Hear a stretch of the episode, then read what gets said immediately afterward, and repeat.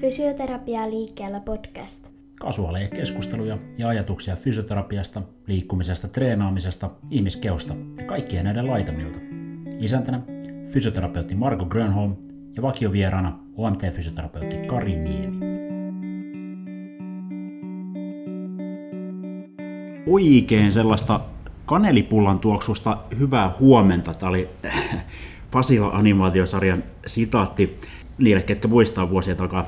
Ja tervetuloa Fysioterapia liikkeellä podcastin kolmannen jakson pariin. Mun nimi on Marko Grönholm ja mun seurassa taas kerran tänään täällä Kari, Kari Kooseniemi Niemi. Miten menee Kari? Tämmöistä vähän aamukankeutta vielä, kyllä tästä lähtee tarina etenemään. Äitienpäivä takana ja hyvät, hyvät ruuat ja oli semmoista vähän niin kuin, miten sanois, makujen sinfonia meillä, meillä eilen. Et kyllä, kyllä tästä lähtee. Tästä lähtee uusi viikko, mutta voiko sanoa vanhat kujet? Tämä on jo kolmas viikko perän jälkeen, kun maanantaina istutaan tässä kasvokkain ja tehdään podcastia. Oli puhetta, että yksi, kaksi jaksoa ehkä kuukaudessa silloin tällöin. Ja tästä taas ollaan. Joo, tästä taitaa tulla paha tapa. Mutta tämä on, on hyvä juttu, mä uskon. Ja, ja katsotaan, mikä, mikä tahti meillä, meillä säilyy. Tänään tota, mm, ajateltiin ottaa aiheeksi ja, ja käsittelyn alle olkapääkipu. Mm, viimeksi puhuttiin takareisivammoista ja, ja tietysti ehkä, jos ajattelee fysioterapian vastaanottoa, niin totta kai niihin ihmiset törmää takareisivammoihin, mutta ei välttämättä ihan kaikki tulee fysioterapeutit edes, mutta olkapääkipu on kyllä varmaan sellainen, että, että jokainen tulee fysioterapeutti, niin olkapääkipuisia asiakkaita vastaanotolla näkee. Näitä on paljon. Aivan varmasti. Ja nyt varsinkin tulee kevät ja ollaan nyt jo tehty pihatöitä, niin tehdään kaksi-kolme tuntia päivässä, niin pihatöitä eikä ole kuormitettu sitä olkapäätä ollenkaan, niin sieltä ne kivut tulee sitten ja ne tulee meille valita, mitäs nyt tehdään. Just näin. Ja sitä vähän, vähän tänään perataan, että mitä sitten oikeasti voisi tehdä. Meillä on yksi paperi tuossa keskustelun taustalla, mitä, mitä käydään läpi, palataan siihen, siihen tuossa, tuossa hetken kuluttua. Mm, aihe toiveita. Tämä podcasti me ollaan saatu jonkun verran, mutta, mutta lisää ehdottomasti saa lähettää. Polvikipuja on, toivittu, polvikipuja on toivottu ja polviteivaa ylipäätään. Niihin varmasti tullaan palaamaan, palaamaan tuossa tota, tulevissa jaksoissa pikapuoliin henkilökohtaisesti kovinkin lähellä sydäntä. Polviasiat on mm, psykologiyhteistyöstä on, on pyydetty jaksoa, siihenkin tullaan palaamaan tässä ihan itse asiassa lähijaksojen aikana. Ja, ja joku kysyi myös venyttelystä ja liikkuvuusharjoittelusta. Ja, ja tämä oli itse asiassa meidän listoillakin tuossa vähän aikaa Karilla äh, siihen paljon sanottavaa niin kuin itsellänikin, mutta nyt tähän ehkä kuitenkin sellainen juttu, että ei tulla palaamaan ihan just sillä, tällainen pieni kuuntelutärppi tähän alkuun, ää, äh, tällainen podcast kuin Sirkus 2.0, missä Atte, Henri ja Mikko, oikein mukavat miehet ja, ja kaiken puolin, puolin pätevät ammattilaiset monilta eri tahoilta niin pureskeli tämän venyttely- ja liikkuvuusharjoitteluasian kyllä niin kuin perinpohjaisesti viime viikon jaksossaan, eli, eli pistäkää kuunteluun se, ja, ja ehkä mekin palataan tähän teemaan, mutta, mutta ei ihan, ihan just nyt. Ääniviestejä muuten ei myöskään, Kari vähän uumoili, että ekassa jaksossa ääniviestejä saattaa tulla, ei ole tullut, odotamme sitä vielä. Pitämättä puhetta, eiköhän me mennä olkapääkivun pariin. Fysioterapia liikkeellä podcast ja olkapääkivut. Ää, käytetään tässä taustalla, ainakin tähän alkuun, tuoretta ää, artikkelua, artikkeli- ja kirjallisuuskatsausta Journal of Orthopedic and Sports Physical Therapy, eli tuttavallisemmin JOSPT, JOSPT, Vol 50 numero 3, eli tämän vuoden maaliskuulta. Siellä on, on tällainen päivitetty kirjallisuuskatsaus ää, konservatiivisen hoidon, olkapääkivun konservatiivisen hoidon interventioista ja mitä, mitä ne vois ja mitä niiden tulisi pitää sisällään. Päivitetty juttu, eikö niin, onko aikaisempi versio tästä ilmestynyt joitain vuosia sitten muistaakseni? Joo, joku 2013. 2013. Mm, siellä, siellä paikkeilla ja, ja varmaan tietysti tässä nyt sitten niin kuin jossain määrin mukailla myös olkapääkivusta tai olkapään jännevaivoistahan on myös käypähoitosuositus, mutta sekin on jo muutama vuoden takaus, 14, 2014 ehkä vuodelta.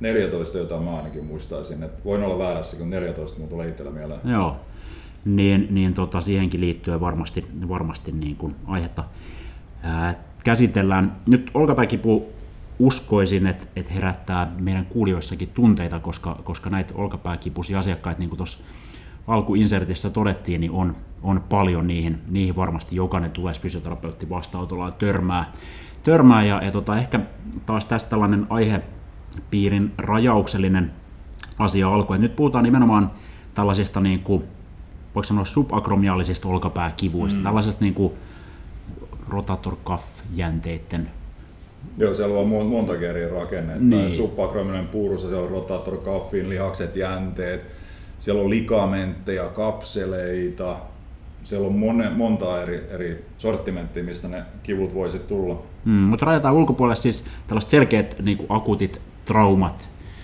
Jäätyneet ää, olkapäät. Ja jäätyneet olkapäät ja, ja tota, tietysti murtumat ynnä, ynnä muut.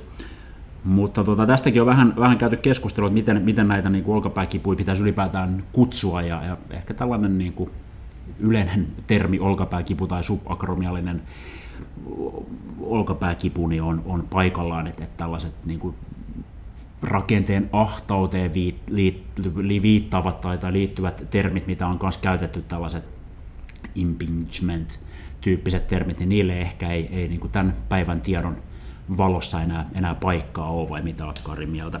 Ei, kyllä mä oon sanonut kurssillakin monta kertaa, että mä oikeastaan puhun, olka, se on olkapää on kipeä, hmm. polvi on kipeä, lonkka on kipeä, jota meidän tarvitsisi tehdä sille. Mutta mitä se kertoo yhtään, jos mulle se enempää, se on subakromiaalinen impingement, niin mitä se kertoo mulle, että joku provokaatiotesti, mitä mä lähden tekemään sillä? Se ihminen sanoo, okei, okay, provokaatiotesti, se kertoo, se testaa kipua lähinnä. No, ihminen on sanonut mulle jo, että olkapää on kipeä. Mä oon hirveän fiksu, että provokaatiota ja sitten että joo, sulla on olkapää kipeä. No mitä sitten? Juuri näin. ne, ni, niiden niinku, provokaatiotestien käyttö fysioterapiassa, niin, niin, niin eihän se ohjaa sitä fysioterapian kehittymistä tai, tai sen sisältöä oikeastaan mihinkään suuntaan. Ei, ja mä muistan tästä jo todella monta vuotta aikaa, en muista kuka mainitsi, mutta edes impingement provokaatiotestejä olkapäähän taisi olla noin 50.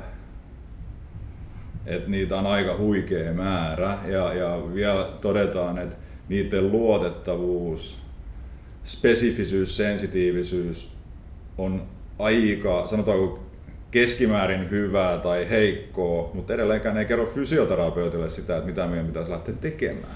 Et, et jossain määrin mä ajattelen, tai siis jos mä mietin nyt, että miten, tai minkälaisessa ympäristössä itse toimin, kun, kun, niin kun teen tosi vahvaa ortopediyhteistyötä, eli mun valtaosa olkapääkipu asiakkaista niin tulee ortopedin lähetteellä, eli ne on tsekattu jo tällaisten pahempien vammojen varalta. Siellä on, on suurelle osalle tehty kuvantamisia, magneettia ynnä muuta. Me tiedetään aika tarkkaan, että onko siellä niin kuin tavallaan jotain operatiivista hoitoa vaativaa, vaativaa vai ei, mutta tietysti tällaiselle fysioterapeutille mä ajattelisin, joka toimii sitten erityyppisessä ympäristössä ja, ja ihminen tulee vaikkapa sitten ilman minkäännäköistä lääkärikontaktia olkapääkivun kanssa vastautolle, niin silloin on, on tietysti niin kuin hyvä osata tunnistaa, että, että koska pitää asiakas ohjata eteenpäin tällaisten vakavampien vammojen suhteen esimerkiksi ortopedin konsultaatioita pitäisi hoitolinjaa tai, tai kuvantamista pohtia.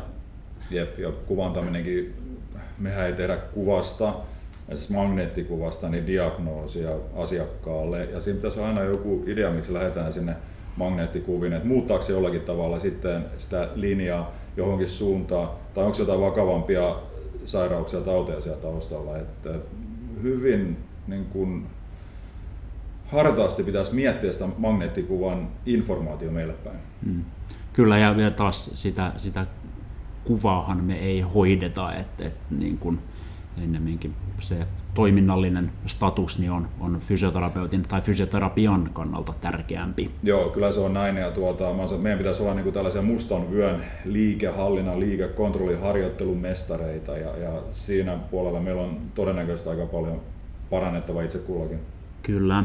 Ää, nyt tiedetään, että tähän on puhuttu jo, jo jonkun aikaa, että tällaisessa niin kuin vähitellen kipeytyneessä olkopäässä ja sen hoidossa niin, niin, niin fysioterapialla on hyvä vaste tutkimuksissa ja, ja nimenomaan näin, että leikkaushoitoa tällaisissa tilanteissa niin, niin ei suosita.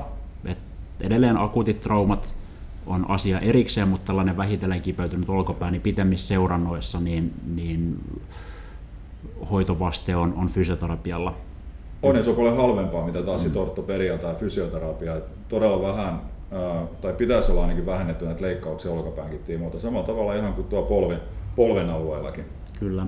Ja tämä on ehkä se vastaus, mitä mä tästä vähän odotinkin, Kari, että sanot nyt kuitenkin, ja nyt siis edelleen itse olen fysioterapeutti, mutta mä haluaisin tähän haastaa tällaisen, että se on niin kuin kustannustehokkaampaa fysioterapia kertaa X tulee edullisemmaksi kuin operatiivinen hoito plus se fysioterapia ehkä ja näin. Mutta miten sitten, jos meillä on vähitellen kipeytynyt olkapää, mutta, mutta se toiminnallinen haitta on sen verran iso, että ihminen on, on tota, sairaslomalla tai yrittäjä, jolloin, jolloin niin kuin välttämättä, niin kuin jos me tiedetään harjoittelusta, palataan siihen hetken päästä lisää, kolme kuukautta minimissään pitäisi treenata ja, ja, ja tota, jos sä joudutkin olemaan sairauslomalla niin pitkään, niin silloinhan kustannus nousee aika isosti. Mitäs yhden sairauslomapäivälle lasketaan euroissa? Useampi sata euroa siis kuitenkin kustannuksia.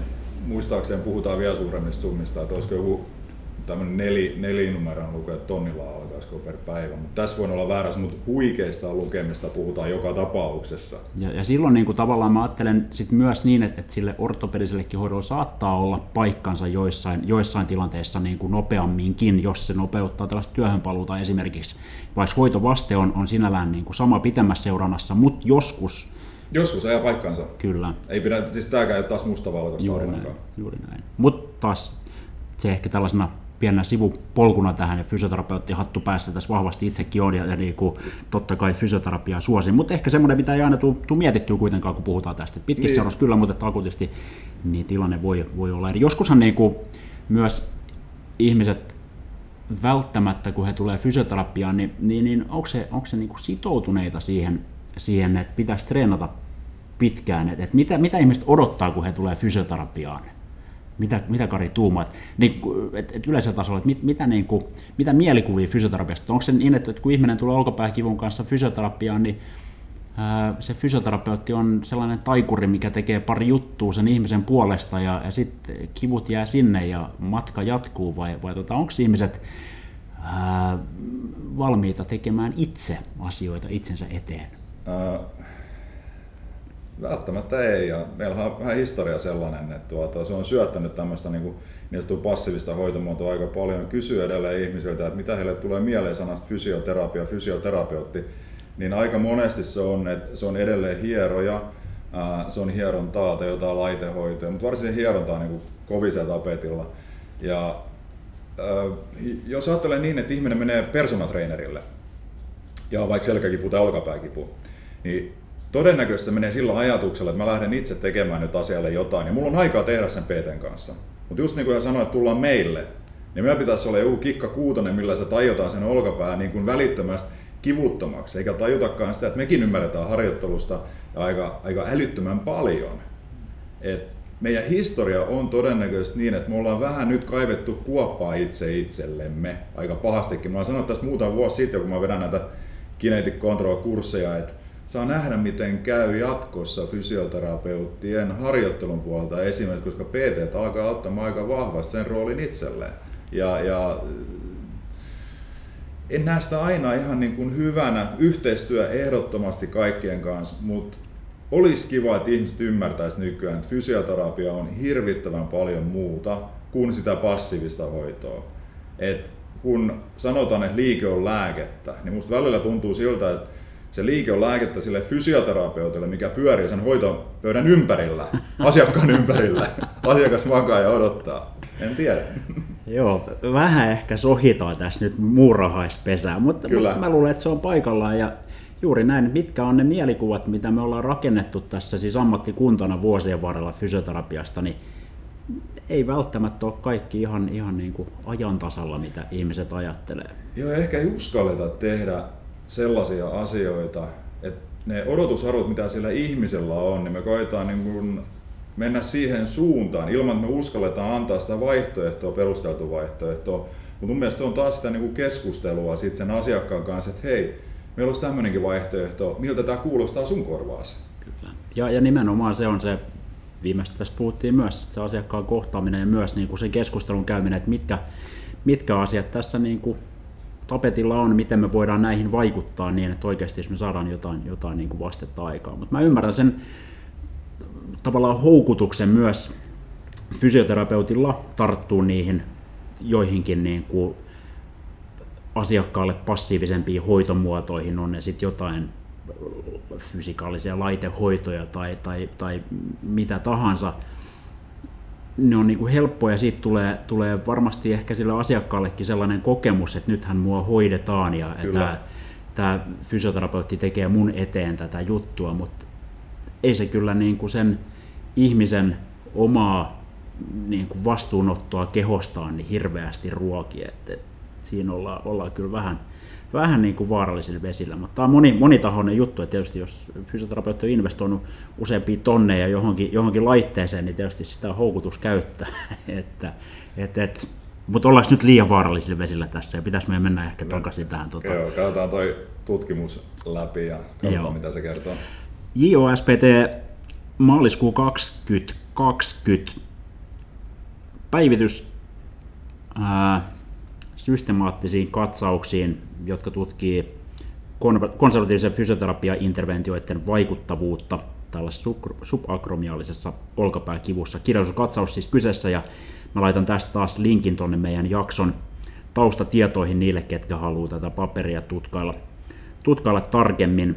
Niin kuin puhuttiin, ja tästähän se itse asiassa näkyy, kun mä otin tämän tähän esille. 2013 on, on tota, aikaisempi versio tästä, tästä julkaistu ja nyt siis päivitetty, päivitetty kirjoituskatsaus kyseessä. Tässä vähän puhutaan alkuun äh, tästä samasta asiasta, mihin me siiputtiin tästä niin terminologiasta tai miten, miten näitä oireita voidaan, voidaan tai on kuvattu aikaisemmin. Mm. Monta, rakkaan lapsella on monta nimeä, että on, on just tätä supraakromialista impingementtiä tai, tai tota, rotator tendinopatia. Tendinopatiassa ollaan varmaan aika lähellä itse asiassa kyllä, kyllä niin kuin näiden, näiden kipujen, kipujen suhteen. Aika monestahan niitä jännevaivoja ne kuitenkin on, kun meille tulee. Mm. Niitähän meidän pitäisi alkaa miettimään, että miten me saadaan se ihminen takaisin toimintakykyiseksi. Juuri. Niin, niin, näillä mennään. Joo, mutta rakenteita, niin kuin sanoit, on, on monia ja, ja tietysti sitten, sitten tota, monesti nämä liittyy myös, myös sitten tällaiseen niin kuin kuormituksellisiin tekijöihin tietysti, eli, eli paljonko, siis paljon vai vähän on, on sitä aluetta kuormitettu ja minkälaisia tällaisia adaptaatioita siellä mahdollisesti jännealueella on, on tapahtunut. Ää, tässä todetaan myös, mistä jo puhuttiin, eli, eli tota, tämä kliininen vaikuttavuus fysioterapialla on, on todettu suhteessa operatiiviseen hoitoon niin hyväksi ja, ja myös tämä kustannustehokkuus tehokkuus on tässä tota, nostettu esiin, mutta paljon meillä on tutkimuksia tässä nyt sitten mukana tässä kirjauskatsauksessa. Katsotaan. Siinä oli reilu, reilu 200 jotain, 200...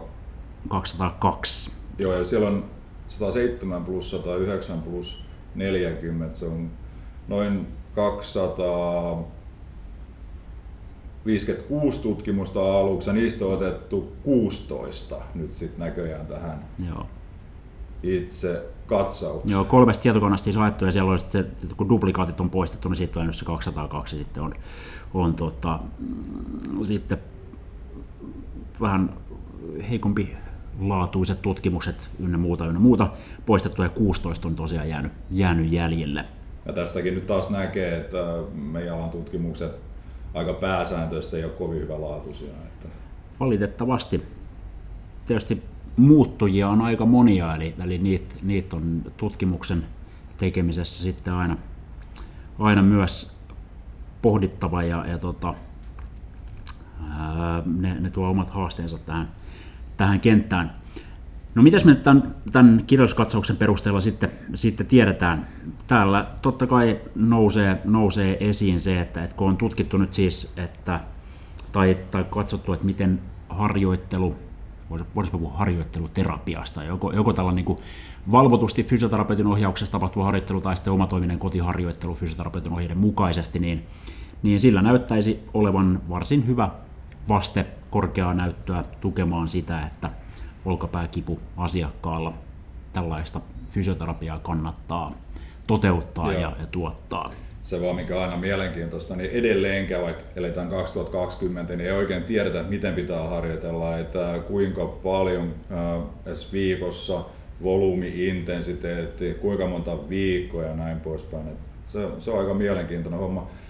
Tähän voisi oikeastaan niin kuin, ottaa semmoisen kannan myös tutkimuksen sisältöä, kun mä oon katsonut harjoitteluita, niin ensinnäkin mun mielestä ne on monta kertaa liian lyhytaikaisia, ja sitten kun puhutaan voimaharjoittelusta, niin ei ole kyllä suurin osa nähnytkään voimaharjoittelua lainkaan. Et jos pystytään tekemään joka päivä voimaharjoite kuusi viikkoa, niin se ei todellakaan ole ollut voimaharjoitetta silloin. Ja vielä, mä menen nyt tuonne harjoittelupuolelle, mistä me puhutaan vähän lisää tuon liikekontrollin puolesta, mutta tulee yksi harjoitustutkimus mieleen, missä todettiin, että nämä harjoitteet eivät parantaneet niin sanottu lavan ylöskiertoa, mikä olisi aika tärkeä, kun me lähdetään kättä nostaa ylös. No se oli kuvattu ne harjoitteet. Siellä ei muistaakseni ollut yksikään, olisiko ollut yksi kuudesta niin, että se olisi voinut edes parantaa sitä ylöskiertoa. Kaikki harjoitteet muuten, mitkä siellä oli, meni lähinnä sinne alaskiertoon. Niin tulee vaan mieleen, että mitä siinä on ajateltu. Onko viety niin kuin ihan loppuun saakka tämä, tämä ajatteluprosessi? Sepä se. ja, ja tämä on nimenomaan jännä, jännä juttu. Ja ehkä tullaan me tässäkin takaisin taas siihen niin fysioterapeutin tavallaan ammattiidentiteettiin, tämä niin kuin just tämä harjoittelun annostelu ja, ja tällaisen ohjelman rakentaminen, että, että niin kuin, se, on, se tieto on olemassa, sitä se, että, että miten, miten usein ja millaisella intensiteetillä ja, ja niin kuin pitää, pitää harjoitella, mutta miksei, miksei sit fysioterapiassa, niin kuin, miksi tätä tietoa ei hyödyntä ja sitten tehdään tätä kolme kertaa 15 keltainen kumppari jumppaa. Niin, koska me voidaan suoraan mennä kysymään, ketkä tietää fysiikkavalmennuksesta, voimavalmennuksesta, niin sieltähän se tulee voimavalmennuksen puolelta suoraan, miten voidaan lähteä tekemään voimavalmennusta taas tietenkin se, että meidän pitää ymmärtää, että se on kivulias olkapää ja me voidaan lähteä tekemään vähän pienempiäkin, pienemmän kuormaneita harjoitteita. Kate Baarilla on aika mielenkiintoinen ajatus. Se tulee tuonne kyllä alarajaan pohkeeseen aika paljon. Mä en tiedä, pystyykö sitä niin, miten sitä pystyy olkapäähän soveltamaan, mutta alkuvaiheessa niin tämmöisiä kevyitä harjoitteita kolme kertaa päivässä sille jännä alueelle kuuden tunnin välein – ja 5-10 minuuttia. Hän sanoi, että se ää, parantaa sitä kollageenisynteesiä, niin, mutta mä en tiedä, miten se menisi olkapäähän. Se on aika mielenkiintoinen juttu, että alkuvaiheessa voisi ajatella, että vii, noin 5 minuuttia loudaa sitä aluetta, tee sitä jopa kolme kertaa päivässä, jos on urheilija, kaksi kertaa päivässä voi olla ihan hyvä tavan kadun tallajalle, mutta kun asia menee eteenpäin, niin sitten aletaan pistää sitä intensiteettiä silloin enemmän. Ja silloin ei pysty enää treenaamaan niin paljon. Ja silloin, jos niin se intensiteetti tota, kasvaa tai, tai kuorma, kuorma kasvaa, tehot kasvaa, niin, niin silloin nimenomaan sitten, jos riittävää palautumisaikaa ei ole olemassa, niin sittenhän voi tapahtua tällainen niin kuin maladaptaatio, että et sitten aiheutetaan niin kuin enemmän, enemmän haittaa kuin hyötyä tekemisellä. Ja pitää ottaa ikää huomioon vielä, että onko 20 vai 70, niin nämä kahdella on täysin erilainen niin kuin kuormituksen säätäminen. Kyllä. Niin Monta, monta eri asiaa. On, ja, ja tästä, tästä niin kuin polulta me tullaan tietysti jo siihen, että, että nythän tällainen, niin kuin, jos olkapääkipu nimenomaan aikaisemmin on ajateltu tällaisena hyvin vahvasti siihen itse rakenteeseen liittyvänä ongelmana, että, että sulla on ahtautta siellä, siellä tota, akromionin alla ja, ja kuffin jänteet hinkkaa siihen kiinni niin ei se ole pelkästään niin, vaan tämä on, tämä on niin kuin, mitä monessa muussakin ongelmassa tänä päivänä puhutaan, tai tätä on puhuttu kauan, mutta onko nyt vasta niin, että, että otetaan tänä päivänä enemmän huomioon niin tällainen biopsykososiaalinen lähestymistapa, tai että siinä on paljon paljon muita tekijöitä taustalla myös kuin se pelkästään mm. ö, ö, niin kuin, onko patomekaaninen Joo. termi oikea tässä tilanteessa siellä olkapään, olkapään ja Oikeastaan aika selvä on sittenkin miettiä, että ei oikein tiedä, tiedä että mikä tässä miksi mä oon kipeä? Niin kyllähän sitä alkaa pelkäämään vähän voi olla kaiken näköisiä siellä. Että pelkää liikuttaa sitä, pelkää kuormittaa sitä. Ja silloin meidän rooli taas on se, että kuule, sun kroppa on niin vahva, että sä saa sitä itse hajalle.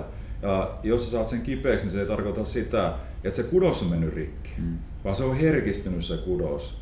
Ihan calm down.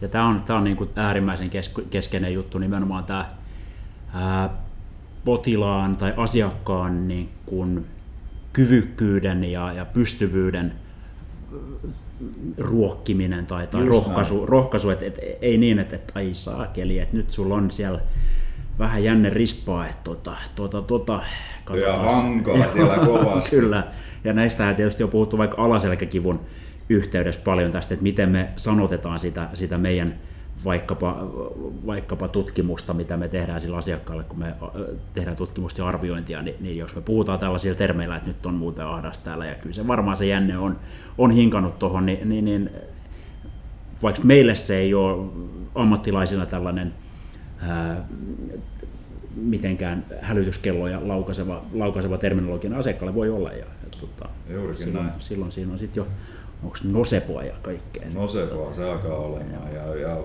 niin kuin joskus näkee hyvin äh, tuolla somemaailmassa, niin kun tullaan fysioterapeutin vastaanotolle eka kerran, niin tullaan yhden vaivan kanssa ja lähdetään viive, viiden vaivan kanssa pois.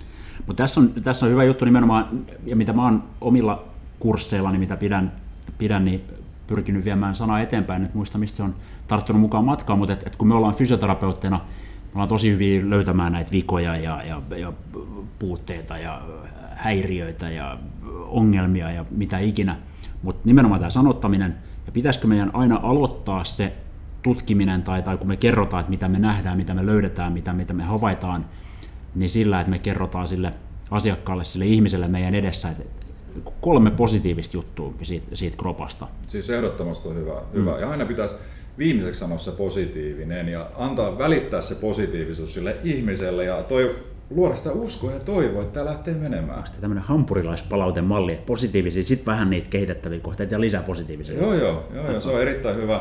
Ja sitten kun katsoo tätä kirjallisuuskatsausta, eli harjoitteluhasia puree, alkuvaiheessa voidaan tehdä kaiken näköistä manuaaliterapiaa, mutta ei sitäkään jakseta. Jatketaan niin kuin maailman tappiin asti sitten. Ja mitä tässä oli todettu, niin laserit, ESV, eli onko se tämä painehakkaushoito vai miksi? Shockwave, onko niin, se semmoinen joku tällainen? Ää, ei ole näyttöä. Mitäs muuta täällä oli nyt sitten vielä? Mitä niin mun mielestä niin kuin yleisesti, kun tätä, tätä kattoja hyvä siskari, että ohjasit taas keskustelun takaisin tämän, tämän niin kuin paperin teemoin, niin, niin, niin, harjoittelu nousee siis paperista toiseen, että silloin niin kuin suuri vaikutus, sitä voi tukea tällainen manuaaliterapia nimenomaan siinä alkuvaiheessa. Sillä voidaan saada lyhytkestoista kivun lievitystä ja tällaista niin kuin, ää, liikeharjoittelua mahdollistavaa vaikutusta. Mä tulkitsisin näin, mutta sekin, mitä se manuaaliterapia pitää olla, niin... niin ei sitä oikein avata niin kuin tässä se enempää, että siellä on ka- vähän niin kuin kaiken näköistä.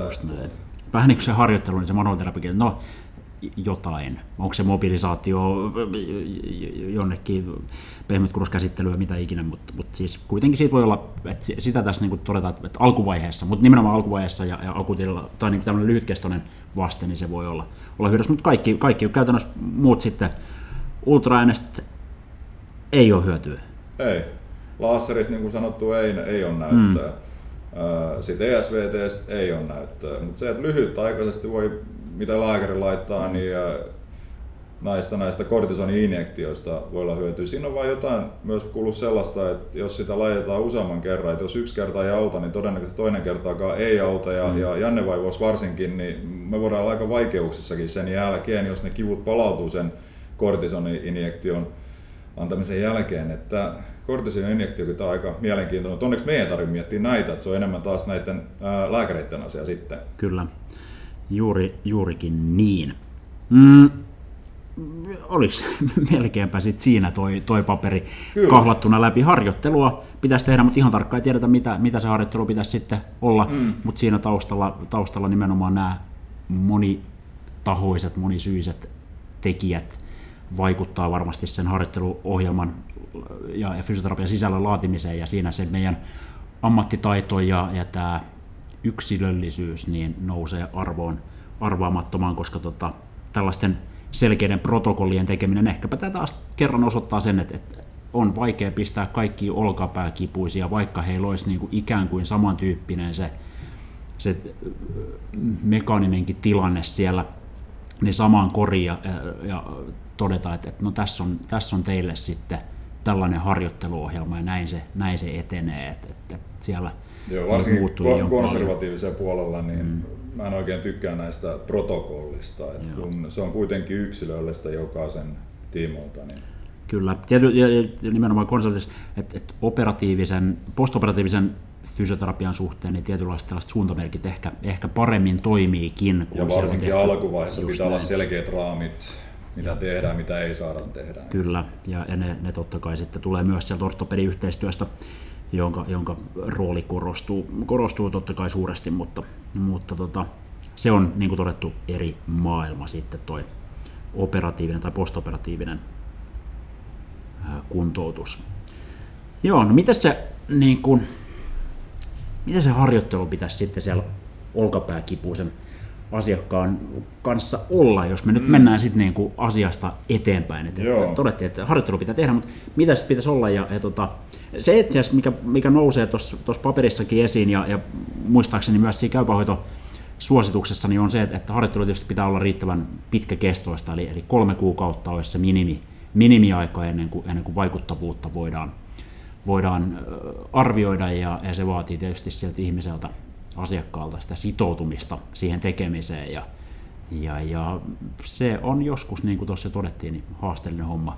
Mutta muuten, muuten se, on, se on vähän niin kuin tosiaan epäselvää, mutta mut toisaalta sitten taas, nyt kun me puhuttiin, että, että nämä olkapääkipu-asiat, niin aika pitkälti kuitenkin on sit sitä tendinopatiaa, niin tendinopatiatutkimusta on kuitenkin tehty ja tällaisia mm. ää, jännekuntoutus tietynlaisia, no äsken vähän todettiin, että protokollat ei toimi, mutta tällaisiakin protokollia on olemassa, mutta ne tulee enemmän, eikö niin, alavartalon tai, tai tuota Akilespatelajänne alueelta. Puolelta, joo, joo, mutta vähän mun mielestä voisi ainakin lähteä niin kuin soveltamaan sitä ajatusta mm. sinne myös, myös niin kuin olkapäähän. Mun mielestä niin kuin mun ajatusmaailmassani pyörii tällaiset niin kuin liikehallinnan, liikekontrollin harjoitteet myös olkapääkivussa ja sitten pitäisi saada sitä kuormitusta, loudaamista sinne. Ja just niin kuin me ollaan puhuttu tässä, niin luoda sitä uskoa sinne ihmiseen. Mun mielestä ei kannata tehdä asioita kanssa niin kuin liian vaikeaksi. Ja vois vähän miettiä sitäkin, kun tästä lavastahan aika paljon puhutaan nykyään mm. kanssa, että onko se nyt niin kuin merkitystä se olkapään kivulla vai eikö sillä ole. No jos nyt taas ajatellaan, että sillä ei ole mitään merkitystä, niin sittenhän se on ihan sama, mitä me harjoitteita sille ihmiselle annetaan, eikö vaan? Kyllä, ja, ja niin kuin nimenomaan tämä on itse asiassa tota, tota, tota, hyvä, että otit tämän puheeksi, tämä lavan dyskinesia ja, ja tämän humeroskapulaarinen rytmi vaikkapa, mistä on, on perinteisesti puhuttu paljon, mutta, mutta tota, ja, ja lavan asento sitten ihan, ihan kun sitähän me inspektoidaan paljon, että ok, että nyt on muuten lapa on vähän sinne tai tänne. Mm. Mutta sitten tosiaan sit taas kuitenkaan näyttö ei hirveästi Eihän sitä anna, anna sille niin kuin mm, tukea, että näillä olisi vaikutusta.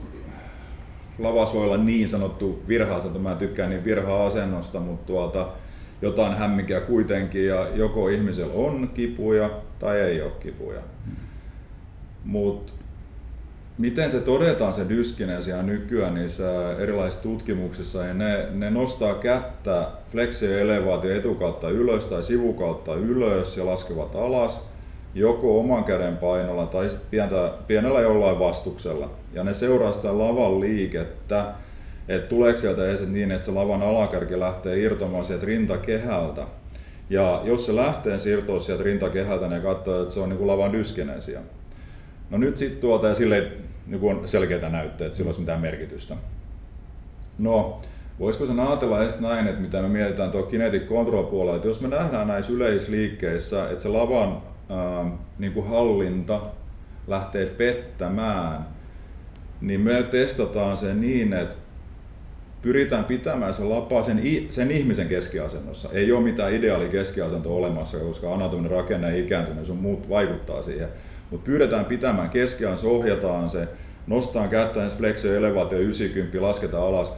Jos hän pystyy pitämään sen lavan suht koht keskiasennossa, niin silloin jos yleisissä liikkeissä me katsotaan, että sillä on niin merkitystä. Eli hän pystyy muuttamaan sitä liikestrategiaa, eli hän on taas niitä liikevaihtoehtoja. Että tämä mua vaan niin kiinnostaa, että voisiko se dyskinesia ollakin sitä, että ei ole niitä liikevariaatiovaihtoehtoja.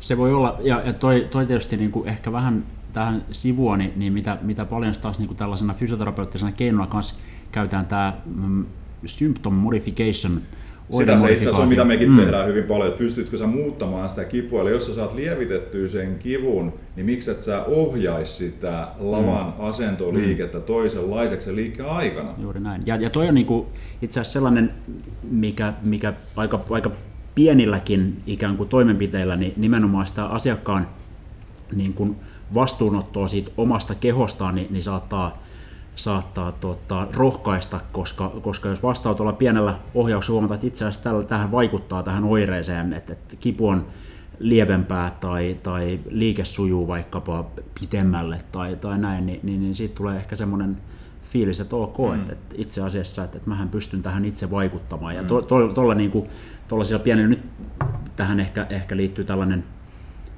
just sen, sen olkapään keskiasennon, tai mitä sä puhut, yksilöllinen niin kuin, Mm, yksilöllinen niin keskiasento, mm. mikä se kelläkin on. Sitten mä tartuin, että mä unohdan tuota mainita tästä lavasta, niin ää, lapahan vaikuttaa sitten taas myös rintarangan toiminta, lannerangan toiminta. Ja sitten mä oon kaksi kertaa tässä aikaisemmin jakson kertonut tästä säären sisärotaatiosta ja sen säären sisärotaatio? Mä heitän tämän tähän näin ideana nyt.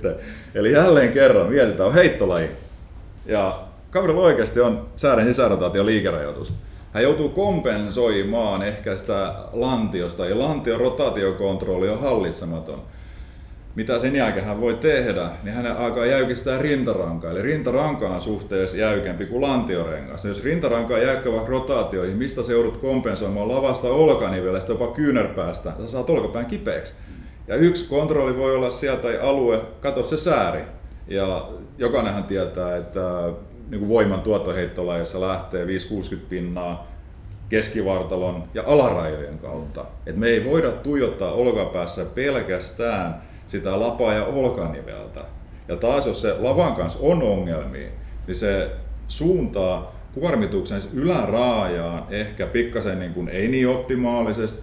Se voi ohjata kuormituksen kaularankaan ei niin optimaalisesti. Se voi ohjata kuormituksen ei niin optimaalisesti rintarankaa. Mä annan vaikka esimerkin niin, että ajatte auto, äh, otatte, teillä on vähän ratti liian kaukana. Ja me puhutaan fysioterapiassa niin kuin lavan protraktiosta. Okei, jollei teillä on protraktio riittävästi, niin lavat lähtee liikkumaan poispäin sieltä rangasta, niin mistä te joudutte kompensoimaan? Te joudutte kompensoimaan rintarangan fleksiolla koukistamisella. Jos me tehdään tätä riittävän pitkään, mikä on riittävän pitkään, niin on, voi olla riski saada rintarangan kipu fleksiosuuntaan.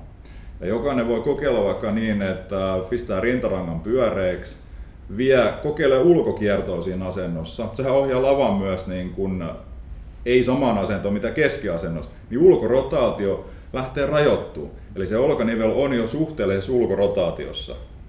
Eli se lapaakin voi pyöritellä niin monen eri kautta, mitä lapa vaikuttaa niskaan, olkapäähän, rintarankaan, mitä rintaranka vaikuttaa lapaan, miten lanneranka vaikuttaa lapaan.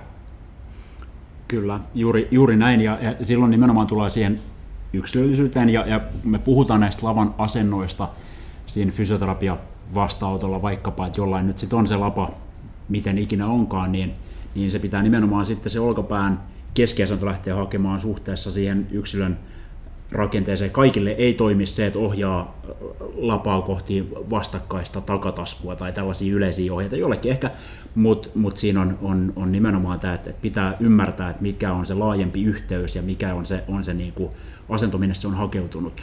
Ju, juurikin näin. Ja jos ajattelen nyt vielä sitä harjo, harjoittelua, niin äh, mikä liikerajoitus voisi olla tärkeä jokaisen tsekata olkanivelessä, niin se on olkanivelen sisärotaatio 90 asteen abduktiossa niin kuin lavan tasossa. Eli jos se sisärotaatio on rajoittunut, niin äh, joko me lähdetään kompensoimaan lavasta, me voidaan lähteä kompensoimaan heitossa rintarangasta, niskasta ja näillä alueilla meillä on riski saada kipu, niin tässä on, tässä on monta juttua. taas se, että pitää alkaa miettiä, että minkä takia sisärotaatio on rajoittunut. Onko se lihasperäinen, onko se nivelperäinen, vaikuttaako taas se rintaranka sinne vai eikö se vaikuta. Ja vielä liikkuvuudesta sen verran, että tuota, ää, mä alkoin miettiä sellaisia asioita, että muutamankin prosentin lihasjännitys nivelle ympärillä, niin se rajoittaa liikkuvuutta. Ja voi olla ihan pelkästään siitä syystä, että kaksi terapeuttia saa erilaiset tulokset. Toisen se ihminen luottaa, se antaa viedä sinne hänen niin normaalin liikelauden loppuun. Toiseen se ei luota ja siihen tuo lihasjännitys päälle. Ja silloinhan se liikkuvuus on erilainen näiden kahden testaajan välillä. Ja jos me ajatellaan, että me, meidän pitäisi saada selville meidän liikkuvuus, todellinen liikkuvuus, meidän pitäisi nukuttaa. Ja mulla on ollut kerran tilaisuus siihen, että mut on nukutettu, on pyytänyt, että voitteko tehdä SLR mun samalla. Ja nyt mä tiedän, mikä mun SLR on, kuka ei vaati muuta sen enempää. Ja täältä oli hyvä, tämä ortopedi sanoi, että joo, hän pisti mulle vielä ihasrelaksanttia siihen päälle. Kaveri on varmaan rentona. joo, tälleen niin fysioterapia vastaa tällainen vähemmän käytetty keino kuitenkin tämä, tämä tota, yleisanestesia ehkä, ehkä ainakin omalla, omalla kohdalla. Mutta just näin ää, yksilöllisyyteen tullaan ja, ja nimenomaan näihin, näihin tota, myös vuorovaikutuksellisiin tekijöihin taas kerran tässä fysioterapia kohtaamisessa sen asiakkaan kanssa, niin niillä on, niillä on suuri merkitys ja se luottamus. Ja nimenomaan tässä tullaan vähän just niihin mahdollisesti liikepelkoihin, mitä sillä asiakkaalla ehkä sen, sen oireen tai, tai kivun vuoksi myös, myös mm. on, niin, niin, niin mm. miten, miten tavallaan suhtautuu ja käsittelee näitä asioita. Mm. Ja vielä niistä harjoitteista, niin eikö vaan aika paljon, niin vieläkin ohjataan niin ulkokiertoharjoitteita olkaniveleeseen. Ja, ja tuota, se ei välttämättä olekaan ihan hyvä idea. Äh, jos ajattelee, että siellä on nyt tuota, siellä on olkapäässä rotaattorkaffi ja infraspinatus ja teres miinos ja subscapularis supraspinatus, niin nyt pitäisi olla näin, että subscapulaariksella, infraspinaatuksella, niillä on samanlainen poikkipinta-ala, eli se voimatuotto pitäisi olla aika paljon samanlainen. Mutta nyt monta kertaa se infraspinatus on kireä. Ja kun se infraspinatus on kireä, niin esimerkiksi ulkorotaatiossa, jos on anteriorista eli eteenpäin suuntautuva humeruksen liiallista liikettä ja ohjataan se ulkokiertoharjoite ensin käsivartalo, olkavarsivartalon vieressä – niin se voi lisätä sitä anteresta instabiliteettia, koska subscapularis edessä ei pysty tukemaan sitä. Mm. Niin silloin pitäisi lähteäkin ihan toista tietä viemään eteenpäin, että antaakin sille sisärotaatiosuuntaan harjoitteja. Se ei tarkoita nyt sitä, että tehdään se kuminauhla taas olkavarsi vartalon vieressä, jollain mustalla tai sinisellä kumpparilla. Me saadaan pectoralis major sieltä eh, niin kuin hereille tai se tekee liikaa töitä ja mahdollisesti myös silloin, kun se pectoralis major toimii, niin se työntää sitä humerusta eteenpäin. Eli me ollaan taas niin kuin siinä samassa suossa. Et pitäisi hyvin tarkkaan miettiä, että milloin me annetaan sitä ulkorotaatioharjoitteita, varsinkin jos siinä on sitä pikkasen liikettä liikaa ja kivuliasta liikettä anteriorisesti. Mm. Ja nimenomaan tämä harjoittamisasento myös sitten, ja, ja tota, tosta, niin kuin tämä klassinen olko, tai olkavarsi siinä kyljessä kiinni tai, tai pieni ehkä pyyherulla siellä kyynärpäin ja kyljen välissä, niin, niin se ei ole ehkä paras paikka harjoittaa sitä ulkokiertoa. Aina sillekin varmasti paikkaansa on, mutta et myös sitten, tai mitä itse paljon käytän nyt taas mennään niin kuin yleisellä tasolla, riippuu tilanteesta, mutta, mutta täällä niin kuin nimenomaan hartian tasossa tai, tai tuota, tällainen kuubalainen rotaatio niin sanotusti siellä, mutta myös sisäkierron harjoittaminen nimenomaan irti, irti vartalosta, eli, eli, silloin me saadaan se subscap sieltä vähän paremmin, paremmin töihin. Joo, ja siinäkin tuota, voisi käyttää niin, että esimerkiksi vatsalla olkavarsi 90, 90 asteen loitonuksen lavan tasossa lähdetään tekemään hallittua äh, sisärotaatiota. Ja siinä, on, siinä itse asiassa siinä asennossa on testattu äh, heittolajien, se oli, en muista mitä urheilijoita, olisiko ollut käsipalloilijoita, anyway, niin kautta isometristä voimantuottoa, eli se vatsalla 90 abduktiossa, se on joku 0-0 kierrot, että ei ollut mihinkään viety ulkokiertoa, niin naisilla oli suhde yhden suhteen yhteen melko lailla. Miehillä siinä oli pieni ero, että sisärotaattorit oli vähän vahvempia kuin ulkorotaattorit. Mutta siinäkin, että miten se on testattu, kun lähtee tekemään siinä asennossa sitä sisärotaatiota, niin jos me halutaan saada se subskapulaaris sieltä mukaan, niin meidän pitäisi katsoa, että se esimerkiksi latissun dorsi ei dominoi siinä liikkeessä, ja niin, että se olkapää lähtee, olkavarsi lähtee painamaan kohti vartaloa. Eli jos me halutaan saada spesifiä harjoittamista jonnekin ns. Niin kuin lainausmerkeissä spesifiä, nyt mä en tarkoita sitä, että se latissun dorsi ei ota siihen osaa ollenkaan, mutta että me saataisiin pommitettua sen mahdollisimman hyvin subskapulaarikseen, niin pitää huolehtia, että siellä ei tule pectoralis major, sieltä ei tule dorsi liikaa mukaan. Eli taas se havainnointi siihen, miten se liike tehdään, mennään vähän käsiksi, koska latissimus dorsikin on helppo palpoida.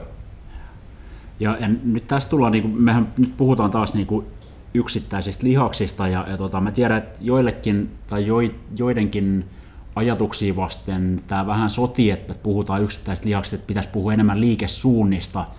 Ja mä ymmärrän sen ja mä oon tavallaan itse sen kannalla, mutta pitää myös ymmärtää niiden yksittäisten lihasten rooli siellä taustalla. Ja, ja taas mennään ehkä näihin lihassynergioihin, koska tota, jos me vaan orjallisesti harjoitetaan tätä liikesuuntaa, niin eihän, eihän me välttämättä päästä siitä niin kuin pitkälle siinä, siinä prosessissa, Jep. koska, koska tota, tässä on, on muita, muita juttuja, mitkä se vaikuttaa. Ja nyt jos katsoo äh, näiden rotator cuffin, rotator cuffin momenttivarsia, katsoo EMG-aktiivisuuksia, niin kun me tehdään fleksiota, kun me tehdään olkaneuvoja, tehdään abduktia adduktiota, niissä kaikissa se rotator cuffi tulee automaattisesti mukaan. Mutta miksei me treenattaisi myös niin kuin NS lainausmerkeissä spesifisti jotain heikkoa lenkkiä. Me ei varmasti tehdä siinä yhtään mitään väärin. Kyllä me tehdään polven kuntoutuksessa, voidaan tehdä avoimen ketjun polven ojennusta. Ei me tehdä pelkästään kyykkyä. Kukaan ei oikeastaan, tai kukaan ei kukaan, harva siitä niin kuin sanoi, että ei tuossa ole mitään järkeä. Tai tehdään soleusta mm. istuen. Et mun mielestä semmoinen niin taas semmoinen laaja-alaisuus, että sä teet tämmöistä vähän pienempää, mutta sä otat sen kokonaisuuden huomioon. Esimerkiksi olkapääharjoitteessa voidaan alkuasentoa vaihtaa, sä voit tehdä seisten, sä voit tehdä polviseisonnassa, sä voit tehdä konttausasennossa, sä voit vaihdella niitä asentoja.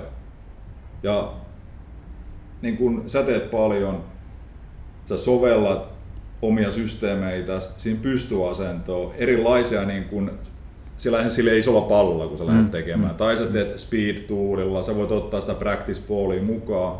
Eli meillä on valinnan vaihtoehtoja paljon. Meidän pitäisi aina kysyä vaan itseltämme, että miksi, miksi me tehdään niin kuin milloinkin mitä harjoitetta. Kyllä, ja nimenomaan niin kuin, tässä tullaan nyt siihen, siihen tietysti, että, että niin kuin, tai mitä voidaan sanoa, että, että spesifillä harjoitteella saadaan spesifit vaikutukset ja yleisellä harjoitteella saadaan yleiset vaikutukset, mutta molempia tarvitaan. Molempia tarvitaan. Ja tästä tulee mieleen näistä niin tendinopatioistakin, että siellä on yksi tutkimus aikoinaan tehty riskitekijöistä olkapään tendinopatialle, ja todettiin, että keskivartalo lihavuus. Hmm. Eli silloin mikä on se niin kuin rasva-aineenvaihdunta, mitä se vaikuttaa sinne. Eli lenkille pitäisi lähteä myös niin kuin ol- olkapääkivussa. Ja se ei ole pelkästään niin kuin me parannetaan sitä fysiikkaa, vaan meidän mieli myös paranee siitä. Kyllä. Taas se itse pystyvyys, mistä ollaan niin kuin paljon Just puhuttu. näin, psyko, so, psykososiaaliset vaikutukset ja, ja kaikkea, kaikkea tätä, että se ei ole pelkästään se ei. Niin kuin, rakenne itsessään. Ja tässä on nimenomaan ää, nyt sitten, tämä jos, tai vähän viittasi tuohon, niin kuin mitä, mitä mä teen sitten, ja taas jos menee mun someen ja katsoo niitä videoita, niin siellä on, on tällaisia vähän niin kuin, ää, laajempia harjoitteita, missä on, on vaikkapa niin kuin enemmän, ehkä keskimääräistä enemmän reagointia harjoitteessa myös ympäristöön tai, tai toiseen, toiseen ihmiseen, eli, eli tavallaan tällainen, niin kuin, jos me puhutaan meidän sisäisesti tämmöisestä, mitä tavoitellaan tämmöinen homeostaassi, niin voidaanko me ajatella myös laajemmin tämmöinen niin allostaassi, että, että pitääkin olla myös tasapainossa niin kuin suhteessa ympäristöön ja, ja kaiken näköisiin muuttujiin, että se pelkkä homeostaasi ei, ei, ei, ei niin kuin riitä, riitä, ei. jos mennään tämmöiselle, tämmöiselle, tämmöiselle niin kuin, vertauskuvalle tässä. Ja se, mitä mä tosiaan käytän, niin on, on nämä eri, eri välineet tai, tai just tämä vuorovaikutuksellinen puoli, eli, eli koitan luoda tällaisia tehtäviä tai, tai ympäristöjä, mitkä on, on tosi monella tavalla haastavia, missä ihminen joutuu tekemään ongelmanratkaisuja, eli ei, ei niinkään, että siinä olisi joku ehdoton tietty jonkun sanelema liikemalli, mitä haetaan, vaan sulla on erilaisia vaihtoehtoja – ratkaista se ongelma. Ja mun tehtävä fysioterapeuttina on sitten taas houkutella sieltä sen tyyppisiä ratkaisuja, jotka nimenomaan haastaa vaikkapa sitä oirealuetta, sanotaan nyt sitten se olkanivelen seutu tässä, tässä tota, yhteydessä, eli rakentaa se harjoite tai, tai tehtävä tai ympäristö sellaiseksi, että, että sieltä tulee nimenomaan sitä liikevariabiliteettia suhteessa siihen olkaniveleen. Että jos mä totean, että, että nyt meillä on tällainen tehtävä, vaikka sanotaan sen practice ballin väistäminen tai seuraaminen, ja, ja tämä ihminen tekee tätä jatkuvasti samalla tavalla, niin miten mä saisin muutettua sitä tehtävää sanomatta kuitenkaan sille asiakkaalle, että hei teen näin, vaan niin, että se tehtävä itsessään ohjaa sitä ihmistä löytämään uusia reittejä, uusia erilaisia ratkaisuja siinä. Ja silloin me tullaan tähän, mistä säkin puhuit nyt esimerkiksi tämä säären sisärotaatio esimerkki, mitä tuossa käytit, niin nimenomaan se, että, että täytyy zoomata vähän ulos. Mm. Me fysioterapiassa tosi herkästi mun mielestä zoomataan sisään, että, että mm. nyt tässä on tämä olkapää ja hyvä sinne nämä jännekuntoutus periaatteiden mukaiset harjoitteet ja, ja hyvä nyt se jänteen adaptaatio lähtee menemään eteenpäin, mutta täytyy zoomata myös vähän ulospäin, että hei, et, et, et, mikä on se syy, että, että se jänne on al, alun perin siellä, siellä ruvennut oireilemaan. Et, mm. et, et, harvemmin se on niin kuin se jänne, että nyt silloin on huono päivä tai huono ajankohta, mm. että, nyt mä rupean kiukuttelemaan, mm. että siellä on joku, mikä sitä on ruokkinut. Ja silloin me zoomataan nimenomaan ulos ja, ja katsotaan, että, että no, mikä sitä ruokkii. Ja jos se on se säären sisärotaatio vaikkapa, niin, niin minkä takia se säären sisärotaatio sitten on, on niin kuin mm. ongelma. Et, et koko ajan voidaan zoomata ul- ulomas ja ulomas ja, ja niin kuin ei, ei niinkään miettiä sitä yksittäistä niveltä, että ikään kuin siinä olisi jotkut rajat ympärillä. Ja se mikä tuossa on hyvä, niin se tulee vähän niin kuin external focus. Kyllä. Niin sä et kerkeä oikeastaan miettiä sitä sun kipua, hmm. vaan sä joudut miettiä sitä sun tehtävää mikä on jollekin ihmiselle ihan hirvittävän hyvä juttu. Kyllä. Ja just tämmöinen, mitä mä viimeksi sanoin, just, että onko sulla niinku potentiaalia oppia se liike, eli onko motorista potentiaalia, onko motorista oppimista, niin just näitä systeemeitä, kun me lyödään yhteen, me aletaan miettimään, mehän saadaan ihan jäätävän hyviä niin kun, ää, myös tuloksia. Ja siitä tulee mielenkiintoista siitä harjoittamisesta. Et, et, joo. Ja se mielenkiinto on, on tärkeää ja just, just toi tota, motorinen oppiminen ja, ja et, mitä mä aina pyrin miettimään fysioterapiaprosessin aikana on, että mitä tämä ihminen oikeasti niin kuin oppii tässä. Et ok, me saadaan se olkapää ehkä kivuttomaksi, ehkä toimimaan paremmin tällaisella oiremodifikaatiolla, ok, että, että ohjataan mm. sitä olkapäätä hänelle parempaan keskeisesti pois tämmöisestä niin sanotusta toiminnallisesta ahtaudesta, ja hän ehkä oppii sen itse tunnistamaan ja, ja korjaamaan ja ehkä tällaisten jännekuntoutusperiaatteiden mukaisten harjoitteiden avulla me saadaan sinne sitä jänteen adaptaatioa, mutta mut niin onko se siinä, että tyydytäänkö me siihen vai pitäisikö sen ihmisen ymmärtää oppia jotain siitä omasta kehostaan laajemmin, että mitkä tekijät siinä, miten mä käytän mun omaa kehoani mahdollisesti ruokkii sitä, että mä olen altti, altistunut tällaiselle vaivalle tai saatan jatkossakin altistua, ellei mä muuta mun tapoja ja tottumuksia laajemmin. Ja, ja tota, niiden huomioiminen niin olisikin, mutta ei ole helppo juttu. Ei, mutta ehkä näitä niin kuin, mitä tehdään, niin ne alkaa, voi alkaa siirtymään sinne arkielämään, vaikka sinne haravointiin. Että haravoi koko ajan samalta mm. puolta. Että muistaa, että ei hetkinen, että fysioterapeutti sanoo, että tämä liikke voisi tehdä näinkin, niin se vaihtaa sen puolen samaa menoa. Kyllä.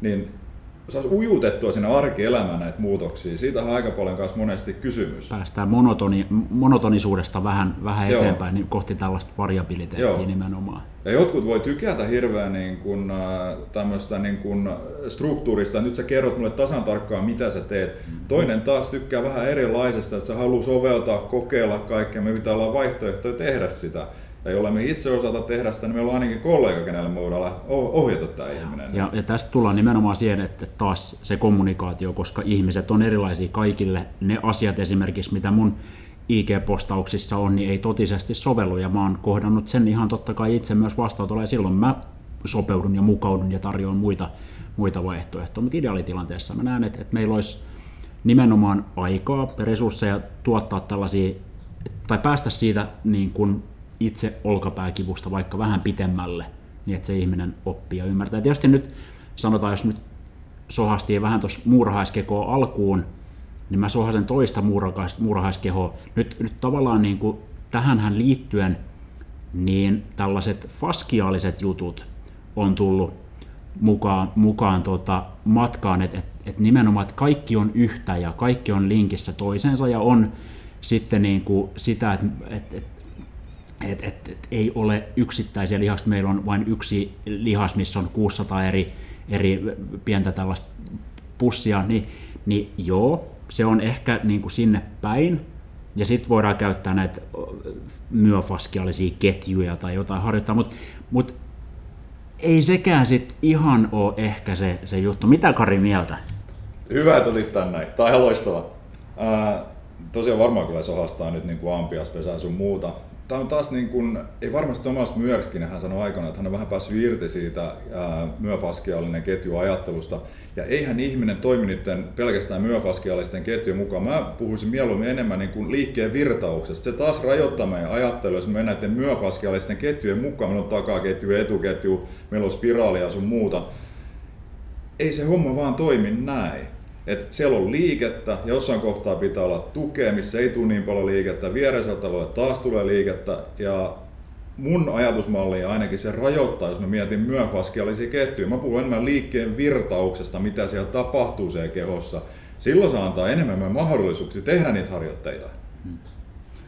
Ja mun terminologia itse asiassa on, on tismalleen sama. Tämä liikkeen virtaavuus toistuu, toistuu niin kuin kerta toisensa jälkeen ja se on jotenkin kuvavampi kuin se nimenomaan, että nyt mä harjoitan tässä asennossa mun ää, toiminnallista takaketjua tai, tai jotain, jotain muuta. Ne on vähän, totta kai, ja siis nyt miten tämän muotoilee. Niin. pelkästään, mutta pitää Joo. ajatella taas boksin ulkopuolelta, niin kun mä koitan ajatella sen kinetic control ajatus, mä olin boksin ulkopuolelta mm. kanssa koko mm. aika ennen ollut niin kuin aika mustavalkoinen, mutta semmoinen laajempi ajattelumalli. Ei meillä ole niin kuin ihan välttämättä niin yksinkertaisia selitysmalleja kaikkea. Kyllä. Ja tämä, tämä tota, sitten myös, tässä ehkä nyt sitten tullaan samalla tämän just niin kuin liikelaajuuden tai liikkuvuuden ihannointiin, että, että se olisi joku itse, itseisarvo tai, tai se, että pitää olla tosi paljon voimaa eihän kumpikaan niistä ole keskeisin juttu, juttu vaan niin kuin tärkeää on, on mun mielestä ymmärtää se, että mitä sulla tällä hetkellä on, mistä, mistä niin kuin ominaisuuksista se sun, sun toimintakyky muodostuu ja pitää niistä huolta ja olla, tulla niin kuin tosi hyväksi toimijaksi niillä ominaisuuksilla, mitä sulla on. Mä sata kertaa sadasta, niin, niin, niin mieluummin käännyn, käännyn siihen suuntaan, että, että, että on niin kuin tosi maaginen liikkuja niillä ominaisuuksilla, mitä sulla on, ja sun kroppa toimii niin kuin hyvin orkestroituna kokonaisuudessa, ja kaikki soittaa samaa musiikkia, ihanan näköistä liikettä, vaikka se olisi vähän pienempi se liikelaajuus, tai se Just olisi niin näin. niin vahvaa. Just näin. Kuin se, että, että mulla on niin kuin tosi hyvä tämmöinen liikkuvuusominaisuus, mutta ei, se oikein, niin, ei se oikein välity eteenpäin. Ja arkielämässä mä oon muistaakseni lukenut tällaisen tutkimuksen, me tarvitaan sit liikkuvuudesta, mitä meillä on, niin 20-60 prosenttia. Hmm. Eli mihin me, mihin me tarvitaan sitä ääretöntä liikkuvuuttakin sitten. Niin. Just ja näin. pitää aina miettiä se, että mikä on, mikä on se voimantuotto, mikä on se riittävä, onko urheilija, minkälainen urheilija on. Että monta monessa. Hmm, kyllä. Ja minkälaista liikkuvuutta ja muuta, mutta tämä on kokonaan toinen, toinen teema ja mm. niin kuin tuossa alkuun Äh, mainitsin, niin mainitsin vielä toisen kerran Aten Mikon ja Henrin sirkus. Onko se sirkus, onko se SK-sirkus vai onko se CC-sirkus? Ihan sama, 2.0 podcast, siellä, siellä lisää liikkuvuudesta, eli kuunnelkaa, kuunnelkaa se. Mutta että, että tällainen just, että pitää niinku tunnistaa se kotipesä, että mitä, mitä sulla on siellä ja, ja niinku siivota ja hoitaa se kuntoon ennen kuin lähtee pitämälle matkalle ja tavoittelemaan jotain niinku, hienoa. Voiko tämmöistä mielikuvaa käyttää Kyllä, tässä? Nyt tulee niin hienoita lauseita, että mahtavaa. Juuri näin. Me ollaan puhuttu olkapääkivusta tässä jo, jo kunnon tovi. Ehkä rupeaa olemaan aika klousata tämä keskustelu.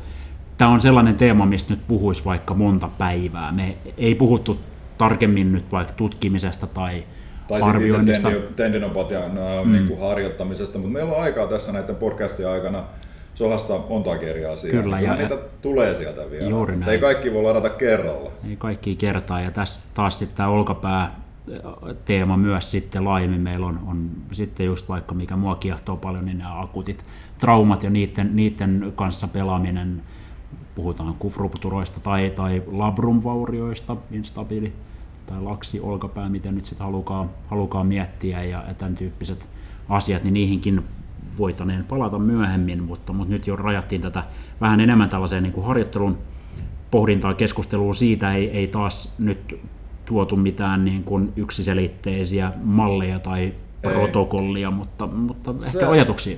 Sellainen ehkä niin kuin miettiä kanssa, että tämmöisen, jos me ajatellaan vielä jotain niin kuin saada sieltä lava-alueelta harjoituksen alle ja me otetaan vaikka serratusta ja serratus tekisi tämmöisen niin kuin protraktion, lähdetään työntää kättä eteenpäin, ja ettei se pectoralis major tulisi mukaan, niin te voitte mennä ihan suoraan palpoamaan sitä pectoralis majoria jossain työntöliikkeessä, että se ei yksinkertaisesti tule mukaan, koska ne pelaa synergiassa. Ja taas voi ajatella niin, että jos pectoralis major on kireä, niin mietitään, että mitkä lihakset siellä ei ehkä niin kuin synergiassa toimi. Se voi olla serratus.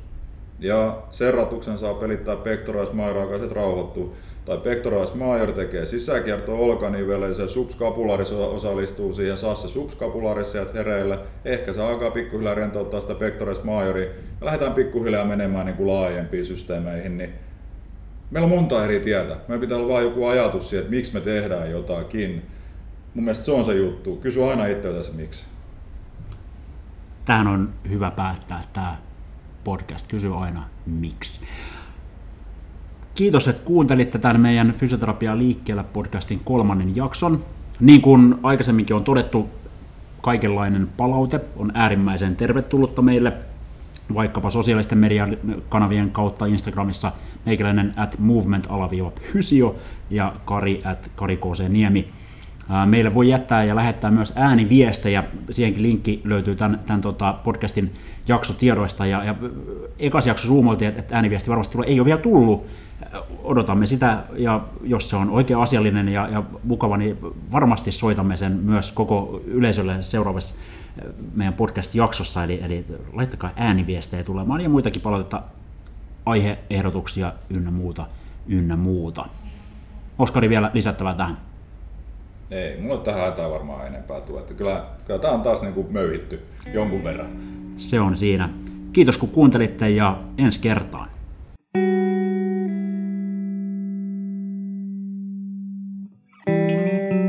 Voit jättää Fysioterapiaa liikkeellä podcastille palautetta sähköpostitse osoitteella podcast at movementphysio.fi tai sosiaalisen median kanavien